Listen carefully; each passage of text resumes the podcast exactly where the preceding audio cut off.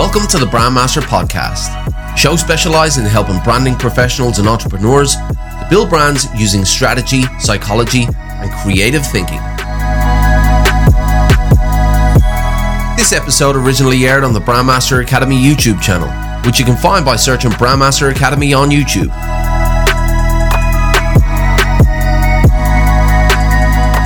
What's up, brand builders? Stephen Houraghan here at brandmasteracademy.com, and in this video, you're going to learn 10 brand strategy workshop questions that you can use to leverage the intimate knowledge of your leadership team and develop a strategic brand that's built to succeed. Now, before we go diving into the questions, let's understand first what a brand strategy workshop is. A brand strategy workshop is a meeting between a brand strategist and the leadership team to first understand the business and what it's all about, what it wants to become, and then to look at the competitive landscape and who the audience is so that they can collaborate together to map a plan for the brand to go out and express itself. Now, to uncover the best way forward, you need collaboration and creative thinking, and you also need tools to be able to uncover the critical information. And one of the best tools are questions. So in this video, I'm going to go through 10 questions that you can take into your brand strategy workshops. Question number one, what is the story of how and why your business was started? Now, you're asking this question to really uncover the why behind the business. Why was the business started in the first place? What is that story? What is the founder's story?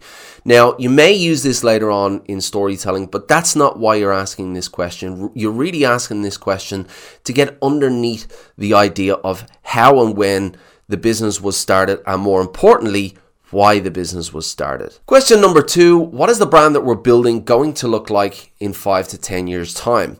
So here you're tapping into that aspiration, what their vision is for the future. What do they really have in mind for this brand to grow into? Because you need to understand that in order to be able to help them get there. So you're really tapping into their hopes and dreams for the future here, and that will really open up the conversation. Question number three As the brand grows, what should remain constant?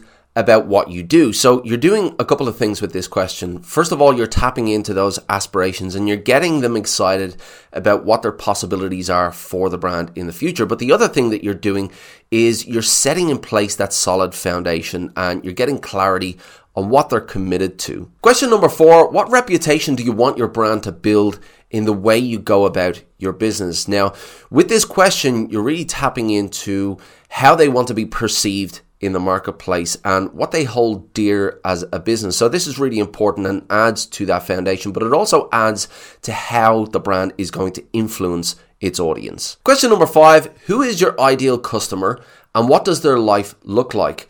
So, this question obviously opens up the idea of who we're trying to appeal to with this brand. And there might be more than one ideal customer. But in asking the question the way you have, asking about what their life looks like, you're going beyond just the demographics and the psychographics. You're tapping into the life they lead, the problems that they have, and you're really trying to understand what their life is like because by understanding what their life is like, you can start to understand the emotions they go through. So, this really opens up into a broader conversation, but it's really important to get the ball rolling in terms of understanding who the brand is trying to appeal to. Question number six What problems do you solve for your perfect client and what impact does that have on their lives?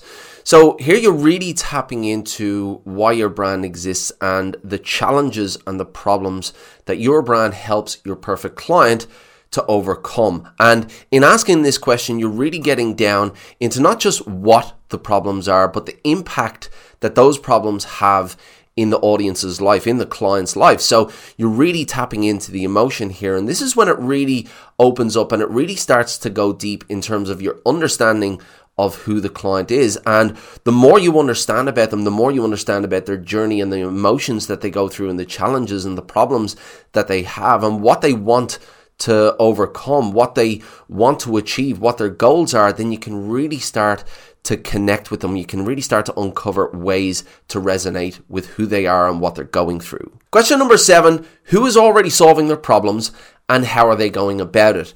So here you're looking at who the competitors are in the competitive landscape, but you're looking at them from your audience's point of view. So, of course, you're going to see what they're doing well and why your shared audience might go with your competitors, but you're also looking at your competitors from your audience's point of view as to what they're not getting from those competitors, and this helps to identify gaps. So, the critical aspect of this question is to not just understand who the competitors are, but to understand them from your audience's perspective and from their shoes so you can uncover gaps in the market. Question number eight Why should your audience choose you?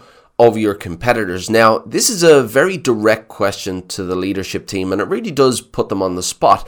And sometimes they may have never considered this question because they've just gone into the marketplace and they've assumed that their audience knows exactly how they can help them. But this really shifts the conversation and helps your leadership team to step inside the shoes of your audience and look inwards at the brand to understand why exactly would our audience choose us and have we given them a reason to choose us? And if not, what should that reason be? So this really starts to uncover the position that the brand might take in the marketplace. And it's a great question for opening up the conversation with the leadership team. Question number nine What exactly do you want your audience to understand about your brand?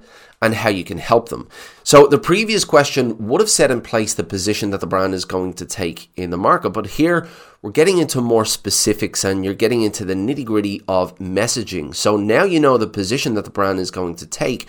What messages are you going to send out to that audience to help influence their mind so they position that brand in the place that you've identified? So this really uncovers and it forces the leadership team to think beyond just the position and to think about specifics that they want the audience to understand about the brand. And question number 10 if your brand was human, how would it speak to your audience?